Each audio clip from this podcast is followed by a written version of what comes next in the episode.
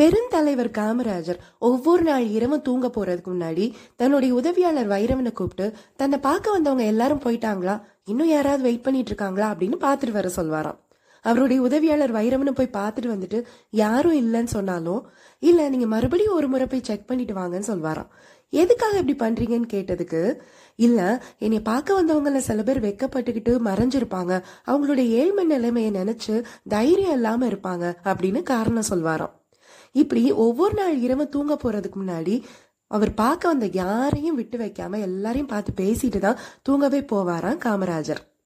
எல்லாருடைய வாழ்க்கையும் வரலாறாய் ஆவதில்லை. வரலாறாய் ஆனவர்கள் தமக்காக வாழ்ந்ததில்லைன்னு காமராஜர் சொல்லியிருக்கிறாரு. பிறந்தோம் வளர்ந்தோம் ஏதோ வாழ்ந்தோன்னு இல்லாம எப்படி வாழணுங்கிறத நிறைய நல்ல தலைவர்கள் நமக்கு சொல்லி கொடுத்துட்டு போயிருக்காங்க. முடிஞ்சவரை அவங்க பாதையை நாமும் பின்பற்றுவோம். இந்த நாள் உங்களுக்கு இனிய நாள் ஆகட்டும் நாளைக்கு சந்திப்போம்.